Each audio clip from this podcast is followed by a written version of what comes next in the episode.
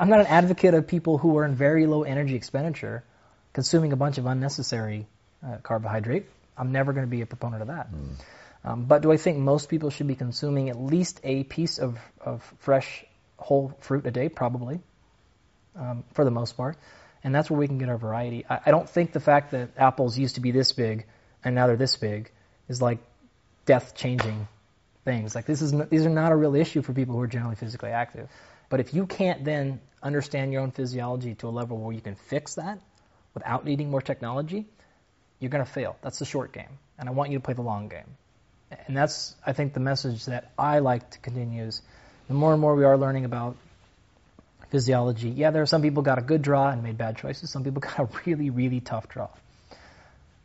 Okay, what are you going to do about it? You still have an option. You still can have some control. But you have to make that choice. Hey everybody, welcome to Health Theory. Today's guest is Dr. Andy Galpin. He's both the creator of the Biomedical and Molecular Exercise Physiology Laboratory at CSU Fullerton, as well as their director of sports performance. He's also a former competitive weightlifter and the co-author of Unplugged, Evolve from Technology to Upgrade Your Fitness, Performance, and Consciousness. And consciousness was the part that really surprised me about the book, but I actually found it super interesting. What are you guys calling consciousness exactly, and how do we upgrade it? That's a really good question. There's actually was a play on words, and so there's there's the classic definition of uh, a philosophical what is a conscious being and what is it not. Mm. Uh, but really, the play we wanted to get at with with having consciousness in the title is: Are you simply being aware? Uh, the the biggest issue we wrote the book for was to try to help people understand with technology now, we're having a battle of, of exchanging our own physiology. Mm. In other words, we're losing our own conscious awareness of what's happening with ourselves. This is really like, do you even are you even aware of the fact that you're losing awareness? And that's what people really aren't even understanding because with some of the training technology and health technologies, there's pros and cons. It's not an anti-tech book. Mm. Um, but it is, oh, by the way, this has been slowly being taken away from you, and you weren't even aware of that. That's all I want to restore. And so I don't want people to not use these devices. I just want you to use them consciously. And right. that's really what we meant by it. So, how do people begin to develop that awareness? You talk about in the book um, thirst, and you're like, there's now an app for that, which is pretty ridiculous. You know, we've had Crazy. millions of years to hone this ability to know when to drink and know when to eat. Um, so, how do we become more aware of these things, and how do we develop the intuition um, and the instincts that you guys talk about? Well, several things. Number one, uh, that right there, simply trying to be aware, mm. paying attention to consuming, paying, whether it's food, whether it's water, whether it's your physical feeling, uh, whether it's your exercise. Maybe when you go to exercise and you go to train, don't be on your fucking phone the whole time. Why? Because that thing that you're feeling in between your set, you should be feeling, but you're not because you're now adding external stimuli. So then when we ask questions, or, or when a, your trainer or your coach or the person you're consulting with is trying to ask you questions about how that feel, or what did you, how, what went on in that rep, how did that thing go? you don't have any time to downgrade and process what's actually happened and think about what's going to go on next. Mm. because you're too time you're spending too much time stepping out of your own brain and your own physiology and going to the external stimuli. Thirst same thing. Like are you really thinking about how thirsty you are or hungry you are? Um, this is one of the reasons why i like fasting uh, in different aspects. Simply because if i then take you and take some of these stimuli away and then i ask you well did you notice what that felt like when you got hungry Like, was it really hunger? You think your blood crash, your blood sugar really crashed mm. because you didn't have a meal in 30 minutes? Or do you think that you just simply got behaviorally because you weren't paying attention and you got behaviorally ready to eat there and it didn't happen, now all of a sudden you're thrown off your thing. So the first thing would be simply becoming aware of what's happening. And the easiest way to do that is to decrease the amount of external stimuli coming in. And just being with your own self as much as possible. And then number two, this is when we can bring in technologies and we can start putting objective and subjective measures behind your progress, your performance, whatever thing it is that you're interested in. Um, but those things need to be in order. The final step would then be to go back away from the technology and see if you can now understand the signal that your body told you. So let me give you an example. Say you're having a hard time controlling your blood glucose. Or you at least felt like that. You felt, man, I'm getting these crashes up and down all day. I think it's my blood glucose. Okay, fine. Number one, step number one would be that awareness. Good. You felt the sensations that your body's telling you. That's a start. Step number two, now let's deploy some technology. Let's measure your blood glucose constantly. Okay, fantastic. Step number three would then be say, hey, I am noticing actually, based on my data, based on what I'm feeling, when I do these types of behaviors, um, eating wise or whatever else, caffeine, stimulants, this is when I have my problems. But don't stop there. The final step is then to say, okay, come back now. Can I remove that technology and match the same feeling and fix it? Mm. You should be able to then identify when you don't have your continuous glucose monitor on to go, hey, you know what? I'm feeling right now that I'm starting to get irritable or I'm doing this. I need to fix my lifestyle again. I need to go back, and I know this is a problem when I'm not sleeping. I notice this is an issue I get when I didn't have enough water today, mm. or I had a poor choice in food. Mm. But if you can't then understand your own physiology to a level where you can fix that without needing more technology, you're going to fail. That's the short game. And I want you to play the long game. That's really an interesting concept. You talk a lot about blocking and tackling. Like if people dive into your world, they're going to hear that not those words, but you're going to yeah. talk about getting back to the basics, doing the simple things. Um, paint me that lifestyle. What is the lifestyle of blocking and tackling? So clearly we have being aware, like really stopping, listening to your yeah. body, figuring out where you're at. Um, that to me is is the interesting part about wearing a continuous glucose monitor is to develop the awareness so that if you didn't have it, that 100%. you know where you're at. But getting that the developing the awareness to associate, I feel this way, and it's in this broader context. I think people aren't diving into that. Um, so, what is that blocking and tackling? What is that sort of getting back to basics lifestyle look like so that people can you know step into a life that feels awesome which i assume is sort of the point for you to to put people in a, a state where they feel great. Yeah i don't have a prescription to give you for that. Mm. and i don't think there should be one. Meaning a one size fits all yeah or meaning like here is the this is how your day should be set up. Here are the routines you should have. Here are the things you should do and not do. Um, not only will i not give you that but i don't think that should exist. I don't think we should strive for that so how do people titrate their own lives? Like how do they find what makes what works for them? So a, a, a handful of things. Number one, again, paying attention to begin with. What are the problems you're having? Um, are we sure that those are problems? And then we can question this assumption. So I think a second ago you said something like, okay, I've got my glucose monitor continually going. And I notice that association when I do this behavior and my blood glucose goes out of whack. Well, I would actually question that assumption right there. Why are you letting something like a blood glucose measure control then how you behave? Can I answer that question? Absolutely. So the reason that I do it is largely because I want to have a health span that's extraordinarily long. Mm-hmm. Um, so I have a base assumption, and I'm super open. So if this base mm-hmm. assumption is wrong, let me know. But my base assumption is that within a range, if I can keep my glucose on the lower end, um, and all peg sort of ideal for where I feel good and where I think has mm-hmm. optimal longevity. And like you, I'm not dogmatic, so I'm mm-hmm. super open to being changed. So just trying to do things that I think aren't going to fuck me up. That's why I wear it. Yeah. So because I'm constantly testing foods. So yeah. for instance, um, sweet potato, how does it affect me? Sure. Do Japanese sweet potatoes affect me differently than otherwise? Is it different mm-hmm. if I air fry it versus eat them raw? Totally. Like I want to to not just trust like how I feel, but to see like is there mm. an impact um, between my average glucose level and say my HA1C levels, mm-hmm. like that kind of stuff. That's where I'm headed with it. Totally fine. Here's the point. You have a thesis, you have a hypothesis, mm-hmm. rather, right? So you have something that you think is going on. Then we can deploy this technology to help get this information in. But we also have to step back originally to say, okay, all this is under the foundation that you're assuming having a very tightly controlled blood glucose is what's needed for the long term mm. benefit there, right? Well, what happens if that's not the case? We have huge problems, right? Now, in this particular case, it's probably not an issue, uh, but with other technologies, they can be, and, or with anything like this, any aspect of our life. If we come back to the original base assumption, let's assume that that's actually wrong. Mm. How much of that did you let influence your life? How much did you let the fact that you woke up and your, heart, your HRV score maybe was middle today or poor? Mm. We actually have good evidence on this now that oftentimes that can lead people into having a poor day. And so what I don't want to happen is, for example, you check a food and all of a sudden you see a little bit of uh, elevation in your blood glucose beyond what you like. I don't want you then to say, oh my God, okay, because of that, I'm now going to have a mood swing today.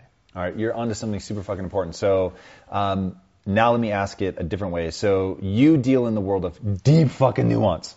Um, but you also said that you, if somebody bumps into you in the grocery store and says, "Hey, what do I do?" You're like, uh, "Just fucking avoid sugar and carbs, and you'll be fine." Even though you know that that's Sure. sort of bullshit, but it's like it gives them an easy answer that's probably for a lot of people correct.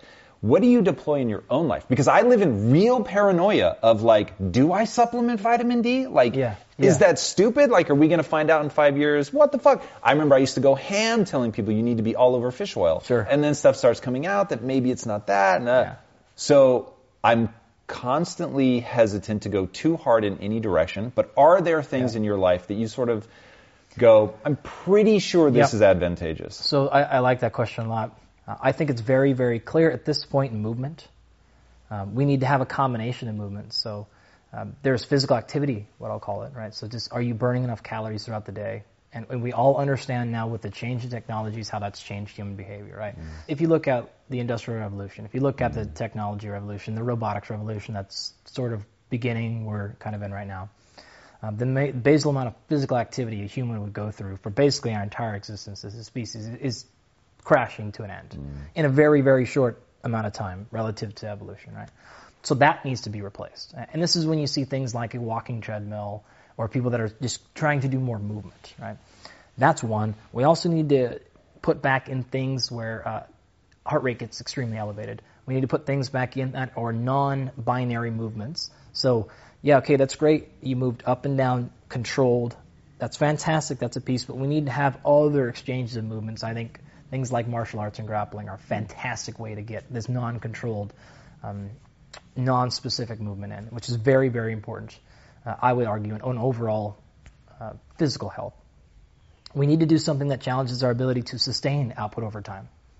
Um, if you want to call this cardio, you can. I would never call it that. But can you sustain an elevated in work, a a decent elevated in work for an hour? Out of curiosity, why wouldn't you call that cardio? Well, because cardio just refers to heart, right? And so most people would say it's anything that elevates your heart rate, right? Well, that's anything. Anything that's above you, one beat above your resting is then technically cardio. So it's non-specific. It doesn't tell me anything. Mm. Cardio could be lifting weights. Cardio could be going for a walk.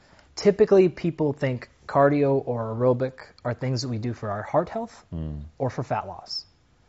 And then we think, okay, anaerobic things or resistance exercise or strength training are things that we do if we want to like big and buff and or for an athlete. And that gets people doing two types of exercise. I do cardio or I lift weights. Thousand percent. I fall into that. That's the fucking bucket. problem. Hmm. That's why I hate those labels because we now have people living on these two extremes, which are good things for you. But what about all the fucking shit in between? And I hate that message of, okay, either I jog for an hour or I go lift weights. Hmm. Like, that's it? You don't do anything else? How much variety do you do in your workout? Do you get a it from tremendous amount. because you're doing martial arts, or do you really like? I do BJJ on Monday. I'm playing basketball on Tuesday. It's soccer Wednesday. I'm swimming Thursday. Like, how do you in your own life mix it up? Um, so I don't think about the outcome like that. I think about what's the physiological system that needs to be challenged and then do that. And how do you define what needs to be challenged? Like, do you have a goal in mind where you're like, Yep. oh, I want to accomplish this? And is that goal, so like, uh, Yeah. to, to give you an example, my primary driver is longevity with an element of performance. So I want to live for a very, very long time. I would not want to be just like alive but hating my life. so Mm, Of course, yeah. Well, let's look at what actually predicts longevity and wellness span, as you said, not necessarily lifespan. And these are two very, very different things. Um, primary, as we understand it now, the things that predict that are things like your VO2 max. This is the most amount of oxygen you can bring in and utilize. First, you have to bring in oxygen. Okay, so let's look at the mechanics of how you breathe. Let's look at the fatigue of the respiratory muscles. Let's look at how you exchange oxygen for carbon dioxide. Then the oxygen has to be put into the blood. Let's look at how well your capillaries function. Let's look at your uh, the the ability of your arteries and veins to to to expand and contract. Are they pliable or are they rigid? Let's move through there. Then that oxygen has to go, put into muscle. Those are via capillaries. Now let's look at your muscle's ability to extract oxygen and take it up. Okay, then the muscle has to put oxygen into the mitochondria. How is that ability? Do you have a lot of mitochondria? Do you have few? Do they function well? Do they not? Then that has to actually cause, uh, help you go through some sort of metabolic process that helps utilize oxygen to make energy. Is not functioning well. Then from there, the muscle has to contract all the way back up. Then that goes back up to the heart. So you trace every single step and you figure out where is it in this chain that your VO2 max is being limited by. Mm. It may be just your heart. It may be a breathing mechanics issue. It may be a muscle issue. It could be an enzymatic issue, which means it could be a diet issue. Could be a sleep issue because, uh, say, hormonally you're, you're off whack. So that's what I mean when I, I, don't think of the outcome like cardio versus strength. I think, okay, what am I trying to get to? What's physiologically the problem area? And then address that. Uh, the other pieces for longevity are muscle mass. Having a ton of muscle mass um, and having a bunch of strength is really, really, really critical to longevity, especially wellness span. Within that, in my world, there are different types of muscle fibers. So there's fast twitch muscle fibers that produce force and strength, and there are uh, slow twitch muscle fibers that that help you resist fatigue. Well, what's pretty evident is the fast twitch muscle fibers are the ones that you lose with aging. And the only way to keep those things alive are to do high force contractions. You can't keep those alive any other way. And so you start saying things like that, and I start saying, well, how much heavy strength training are you doing? So yeah, you can continue to hack all your mitochondria all you want. You're going to be weak as fuck. Mm. And that's going to be a problem because you can't move yourself. So think about it this way. Why is it somebody that gets gets out of breath walking upstairs as they get older. It's not because their mitochondria suck. It's not because they can't produce energy, because that's not an energy demanding uh, activity. Mm. It's because they got weak. So yeah, your heart rate sucks, and your resting heart rate gets up, and you're out of breath, and your VO2, all this stuff goes down, and blah blah blah. You're looking at the wrong thing. You have to look at what's caused the issue, mm. which is not the symptom, right? Which is my heart rate is high or my blood glucose is high, whatever. By the way, you know, do you know what actually regulates blood glucose the most? Do tell. The fast twitch muscle fibers. Interesting. If I'm trying to train specifically the fast twitch fibers, do I need to concentrate on doing a certain type of exercise? No. It's not the exercise per se. So remember, an exercise is simply an external stress. It's fake. It's something we're using to cause an internal stimulus. Mm. If you want to turn on the fast twitch muscle fibers in your hamstrings and your glutes and your quads, I don't care if you want to do a, a hex bar deadlift, if you want to do some squat, if you want to do a leg press machine. It doesn't matter. It's just simply what you're using to help your muscles contract. In fact, there's other non-lifting things you could possibly do. Single leg squat, perhaps, uh, with no weight at all, depending on how strong you are, or maybe some stairs. Different things you can do. The point is, you need to be challenging the muscle's ability to contract really hard. Um, I mean, if you go back to what we were saying ago, like, not only are the fast twitch muscle fibers the bigger ones, but they're the ones that are better at using glucose as a fuel. Mm.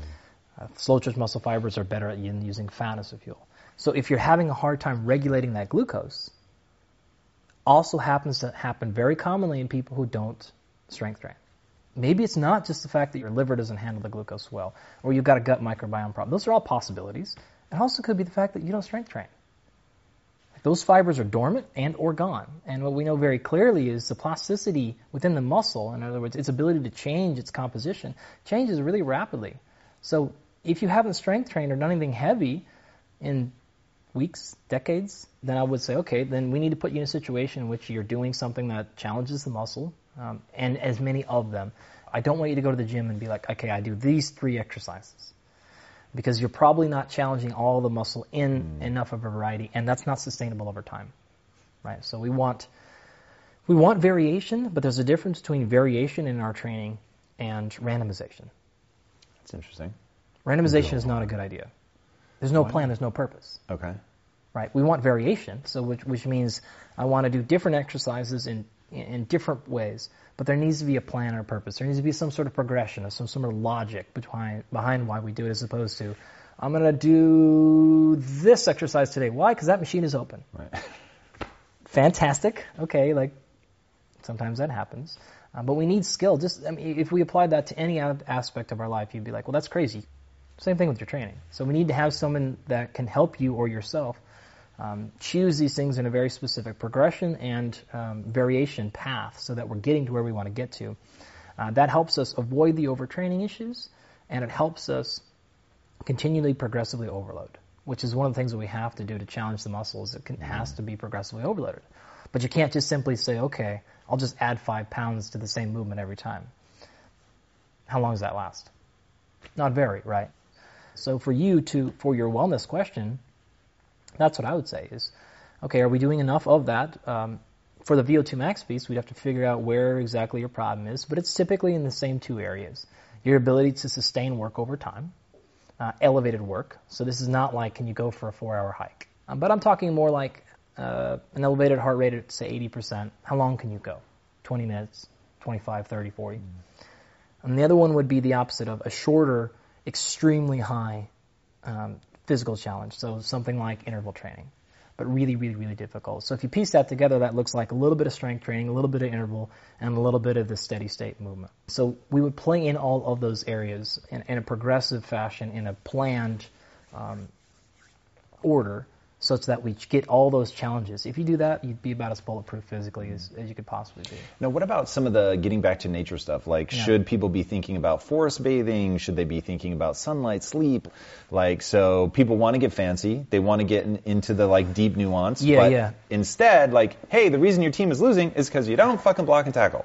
So like take care of the really basic stuff first. Good. Um, I've heard you talk about sleep. It's yeah. like profound effects on testosterone, things like that. And I thought, wow, this it's actually really true. Like you understand the nuance so much. It's so tempting to want to just pick a topic and go fucking a thousand miles deep. And I know yeah. you can do it, but the reality is your answer to people is always you said even when you're dealing with elite athletes you're like i first look at like the most basic shit because they're all over the map i have a couple of athletes that i've worked with that i we have to do advanced blood testing things on the vast majority, it's not. Mm. The vast majority, it is, it is not even blocking and tackling. It's you didn't even show up to the stadium on the right day. Right. like you're not even in the fucking building yet. So with the blocking and tackling, it's okay. Are you consistently bad with your sleep, or did you just go through a couple of nights of sleep deprivation, which I'm actually a fan of? Interesting. You actively do sleep deprivation. Uh, yesterday I was up at 1.30 in the morning, right? After like a very short window of sleep, or oh, you absolutely. were still up until? No, no, no. Like I woke up at 1.30 in the morning, my day started. Wow. Okay. And moved on. Um, uh, did you set an alarm? Absolutely. Interesting. So I don't think there's any magic to those numbers. What is magic for sleep is consistency, for the most part. Um, what I don't want people to be is slightly consistently underslept. Okay, that's good tip that's that's a problem, right? So if you're constantly, or you're just extreme variation, right? So mm-hmm. it's like, yeah, I slept four hours last night, and then I slept 11 tonight. Like that is a recipe for disaster. So for me, it is very planned. Okay, I'm going to go through short periods of sleep deprivation, and then I'm going to pay that back by going through a solid two and a half or three weeks of no less than 10 a night. Like these massive recovery phases we go through. And then you kind of reset a little bit, go back. So I wouldn't recommend, I think in the book we go through some sleep challenges uh, thirst challenges, same thing. Hunger challenges, uh, physical activity challenges, performance, like all of them. So I'm just taking the same thing that everyone would do with their health, or uh, with their food, and say, well, why not extend this to everything else? Mm. The problem is people will do these short sleep challenges, uh, but then they won't pay it back. Right? So if you go through short periods, say, of fasting, you need to pay it back with feeding, right? If you go through a period, and this happens to me occasionally, and I'm sure many people that you associate with, where workload just gets out of control. I'm good at that.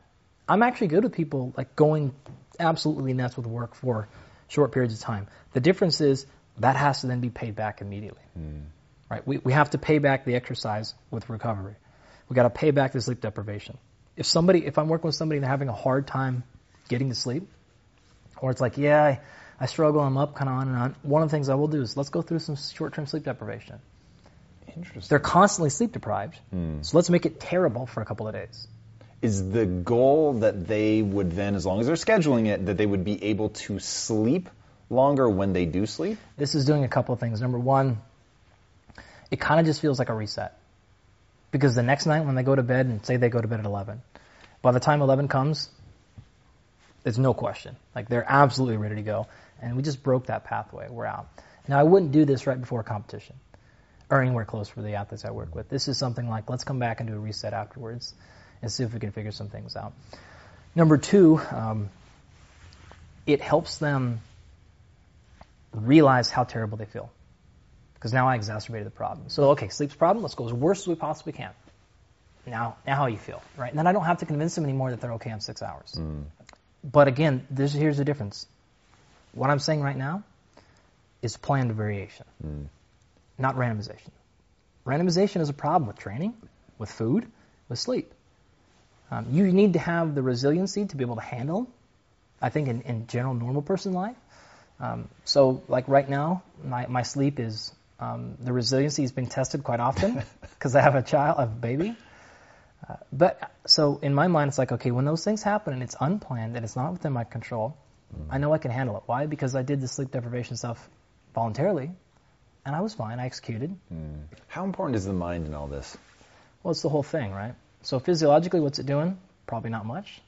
Uh, what are they doing? Resetting how they approach something? That's that's what we're getting at. Yeah, I heard you talking one time about the some of the MMA fighters that you were working with and some of the weird things that you did with them, and you were like, "Oh, that may have just worked on their confidence, but I don't care because that's so powerful." Yeah, that, that's interesting. You always back off in talks like, "Ah, I'm not a psychologist," but you actually have some pretty interesting insights into it. I'm not a psychologist. I don't have any training in those areas, and I, I don't know if what I do is backed by science. All I can simply say is, look, what we call in science evidence-based practice, and this is what we hope people are always living by. Um, a third of that evidence-based science is science, right? What's the data show? A third of that is what you've experienced, and the other third of that is what other people in the field, experts you can glean from. When I have an athlete come to me and we're working together, say nutrition, I know what the research says, but I also know that there's never been a research study ever published on a 35 year old, 130 pound Mexican pro MMA fighter. So like there, there's no science on her. So okay, I'm going to take my best as I can with the, the data, but then I'm going to take my personal experience. I'm going to take her personal background experience, and then when she comes to me and says, "Here, uh, here's what I have to do. Here's what I want to do. Here's the things that I've done in the past," I'm running this calculation in my head that says, "Okay, she's terrified of carbohydrates. All right. If I push back on this right now, what's going to happen?" I don't know, right? And so I'm running that calculation going, maybe, you know what? It's not worth the fight right now. How is it that I can put them in the best situation to succeed while getting them closer uh, to the evidence-based practice? That's all I'm really trying to do is as I'm trying to cut off the, the terrible ideas, get them closer to, get them um, doing better things, but this is a process. Uh, and any of the athletes I've been fortunate enough to work with, our plans evolve over time. And after two or three fight camps, then I start getting them in a position where I understand uh, what their actual body does, mm. understand what they're just simply not willing to not do or do. And then it's like, okay, well, you're going to choose to do that. Let me see if I can help you do that better. How do you approach mindset in your own life? So, for instance, you have a baby, which is yeah. very interesting to hear how you address that. Yeah. Um, do you have rules around mindset, like things that you uh, demand of yourself or anything like that? I don't know if I'd call them rules. I grew up in a logging kind of country town.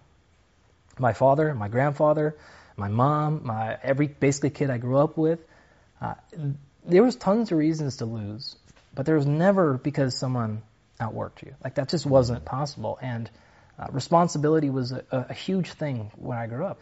That was just the mentality. A lot of the kids that I grew up with would have to go take care of the animals before work, or they had uh, jobs feeding horses or whatever. And then they do that, and then you go to school, and then we go to football practice.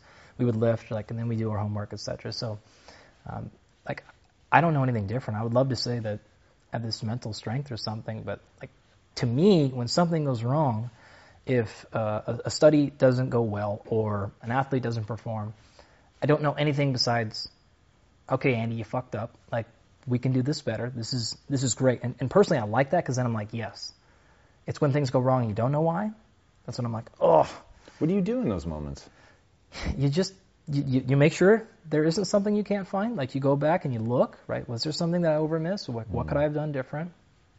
Uh, with MMA, it's hard because win loss is not a good metric. Right? Sometimes I did a great job and it was perfect, and the athlete turned this way and they got kicked, mm. or they fought somebody better than them.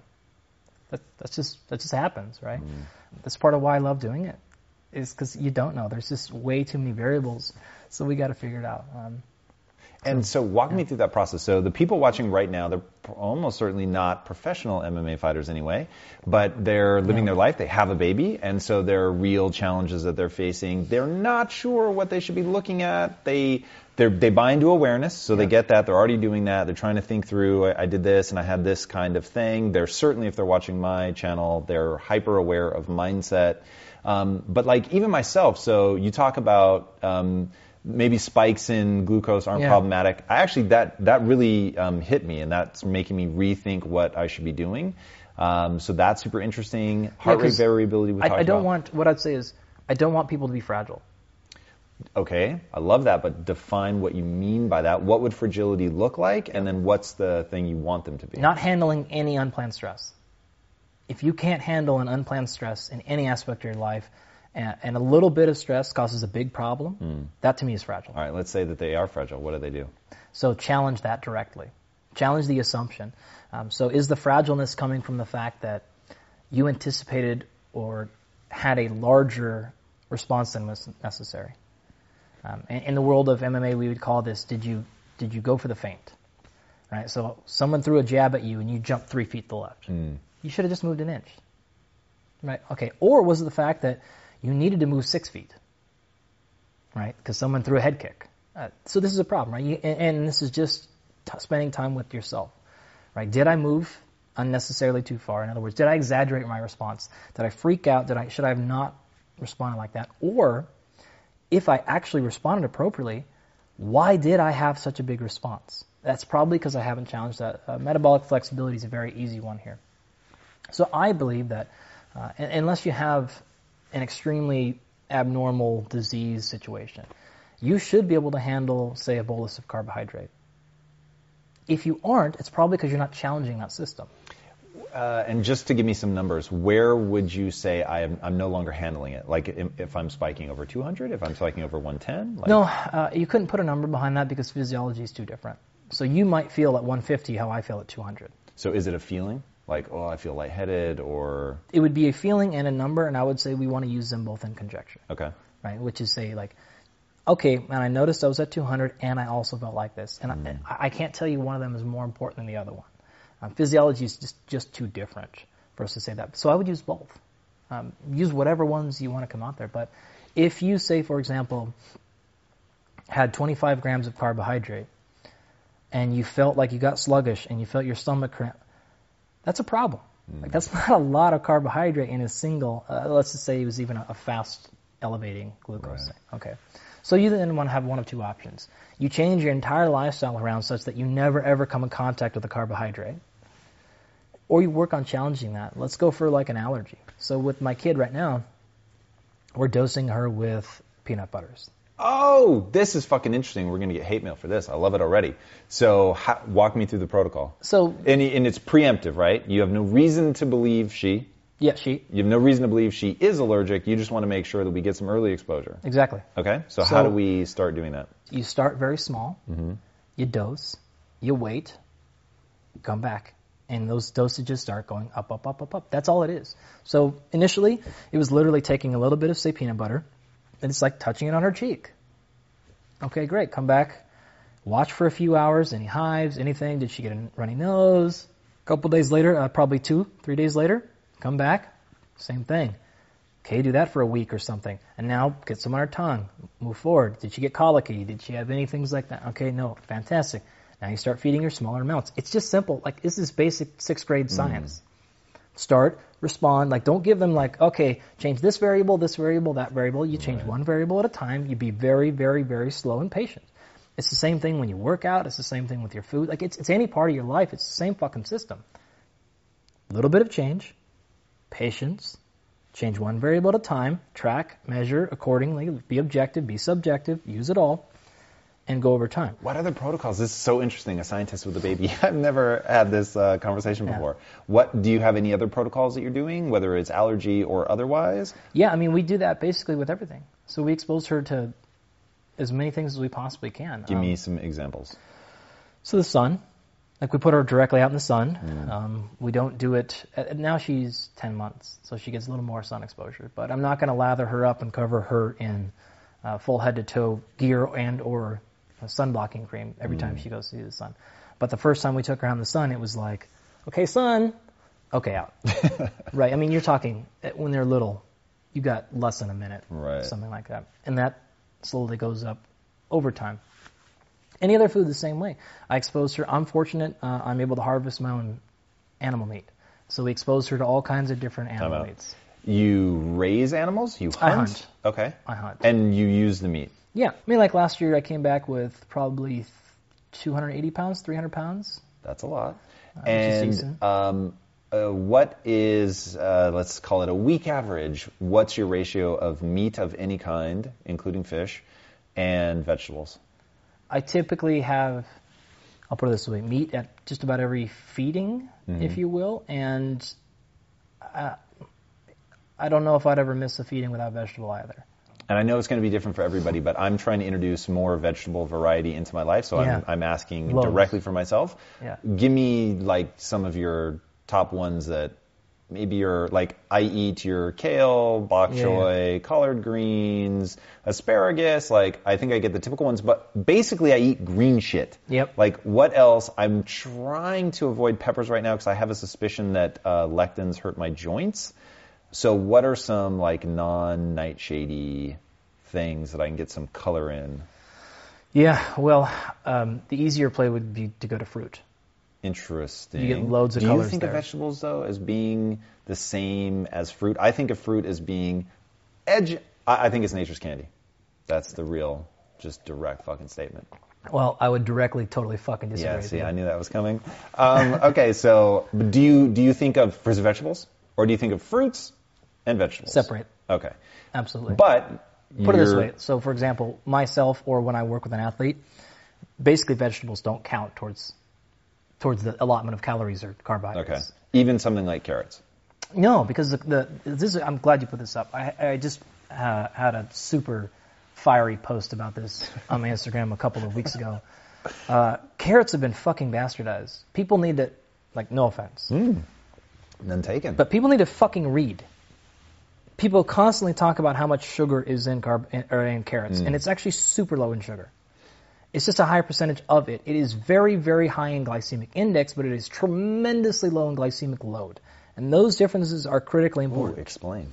So glycemic index is a basic, basically people think about this is how quickly will a carbohydrate or glucose get from a food into your blood sugar, Yep. right? And it's pretty high in, in carrots, especially if you cut them small and cook them, right? And you've, you've broken down many of the cell walls, you're going to be able to get macronutrients out pretty quickly, right? The difference, though, being the, the glycemic load takes into account how much actual sugar is actually in the food, and that's tremendously low for the carrot. So to get a noticeable uh, large response in your blood glucose from carrots, you would have to consume a boatload of carrot. So that's the major problem. I mean, just look at the calories. So a giant carrot has virtually no calories. It's tiny. So how can there be a lot of carbohydrate, a lot of sugar in something that also doesn't have any calories? It's really, really difficult. So um, you start talking other root vegetables. Now those things can be a little more dense, uh, but carrots are really, again, assuming you're eating them, say raw, and a giant whole carrot, it's really pretty manageable. I would be very shocked if you ate a carrot and had a any noticeable change in blood glucose. If you do, I would say you're very, very, very intolerant to carbohydrate.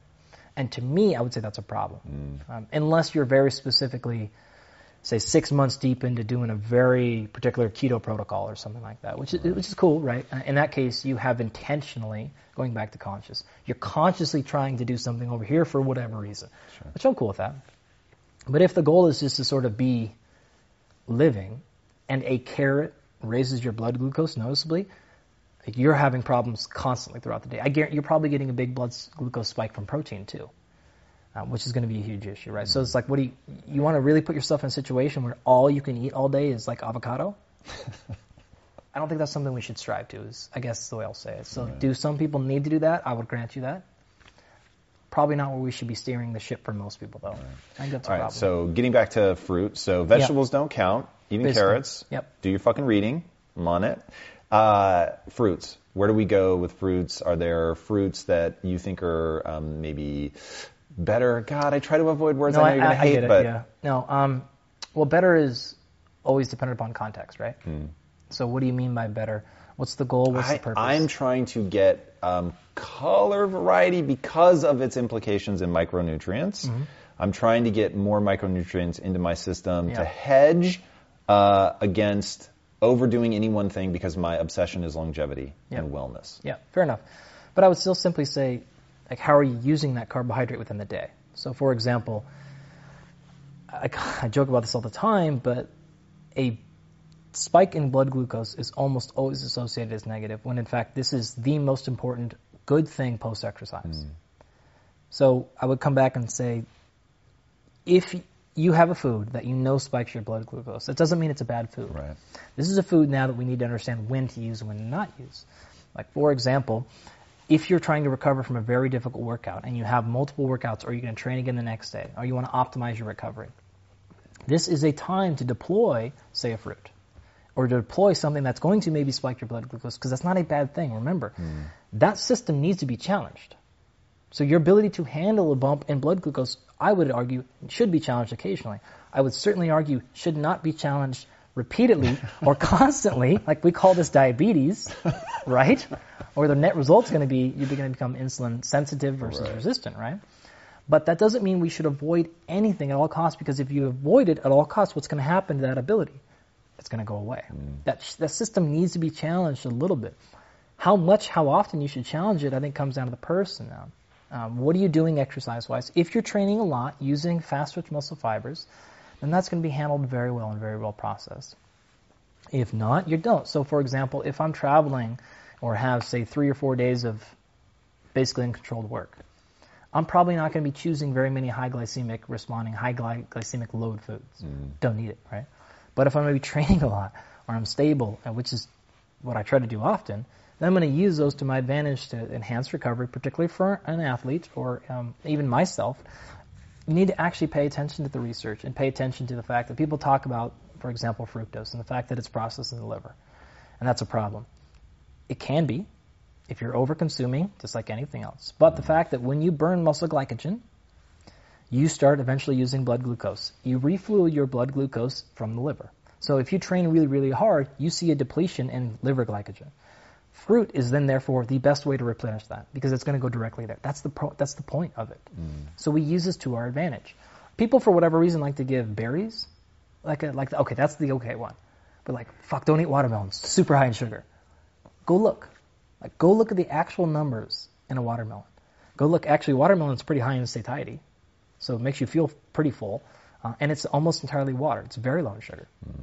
So like people just think those things because they're like, oh, it's super sweet, and it is. Sweetness index versus total amount of load of sugar in the amount of watermelon that people actually would consume on a normal basis, it's different. And and so I'm not an advocate of people who are in very low energy expenditure consuming a bunch of unnecessary uh, carbohydrate. I'm never going to be a proponent of that. Um, but do I think most people should be consuming at least a piece of, of fresh whole fruit a day? Probably, um, for the most part. And that's where we can get our variety. I, I don't think the fact that apples used to be this big and now they're this big is like death changing things. Like this is n- these are not a real issue for people who are generally physically active. Um, if that's the case, then eat half the apple. Make it just do it in slices. Like there, there are ways we can get around these things without without um, getting us there. So for you personally, I would say um, I would start playing with different fruits and see how much of those things, act, especially if you have the glucose monitor on. Um, let's see. Um, there's also ways you can mitigate that too. So, for example, uh, if you consume that fruit with fiber, or if you consume it with protein, you'll I almost guarantee you blunt your glucose response. Um, so those are things I would say play with if you're interested. Um, Do I think you can live a full, fulfilled, happy life with little fruit? Yeah, totally. I don't, I don't think you have to get anything really in. So I'm not like a, I'm not sponsored by the National Fruit Organization or something like that. I, I just don't like when people get too far to one extreme. Yeah, I, I actually lived my life there for a long time. Captain phobia of most everything, quite honestly. Certainly carbohydrates. Even Yeah. uh, went pretty hard against fat for years and years and years, uh, only to suffer massive consequences because of it. So now it's like I really am trying to one hedge my bet with variety, which just seems like a, Yeah. a pretty natural response. I think we have a number of unexplored areas of food. And when you bring up variety, like my mind right now is really interested in things like mushrooms, uh, things like sea-based food. Interesting. Why on both of those? Yeah, so because I don't think we've spent enough time thinking about them. And that is 100% why. I think we've spent all of our time thinking about where do we get our fruits and vegetables and meat. And then our, our producible grains, um, root vegetables, things like that. And, and that's all really good. But if you look at, if you question that general assumption, you start stepping back and you think, okay, like, if we start looking at all the possible foods, why is it we've decided these are our only foods?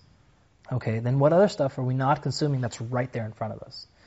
And my guess is that if we spent more time on mushrooms, we would start feeling like, oh, maybe this is a way to get some of this variety of fiber. There's a whole host of things that we're probably not getting um, in other places there.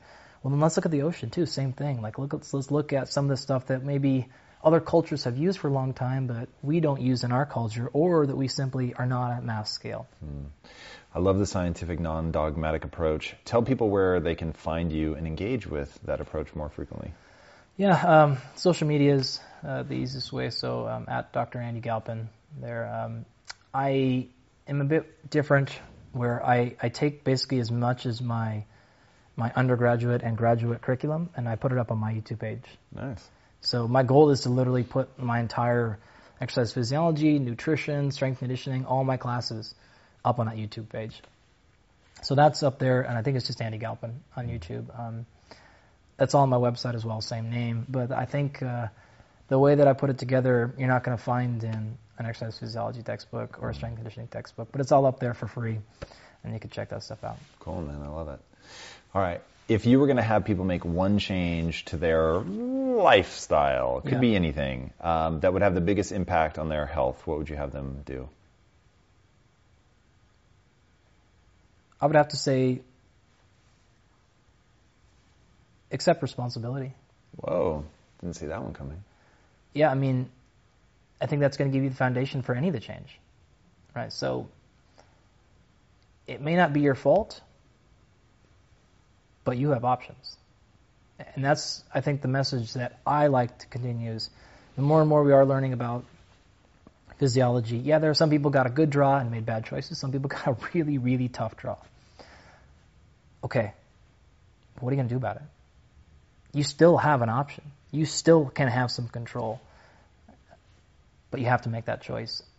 And to me, that's empowering. So um, take more responsibility for the things um, whether you're getting your health, your longevity goals, any of that, the more you can put on yourself, I think the better we're going to be. Mm. I dig that. Dr. Andy Galpin, everybody, thank you so thank much, you. man. Guys, if you haven't already, be sure to subscribe. And until next time, my friends, be legendary. Take care. Thank you guys so much for watching and being a part of this community. If you haven't already, be sure to subscribe. You're going to get weekly videos on building a growth mindset, cultivating grit, and unlocking your full potential.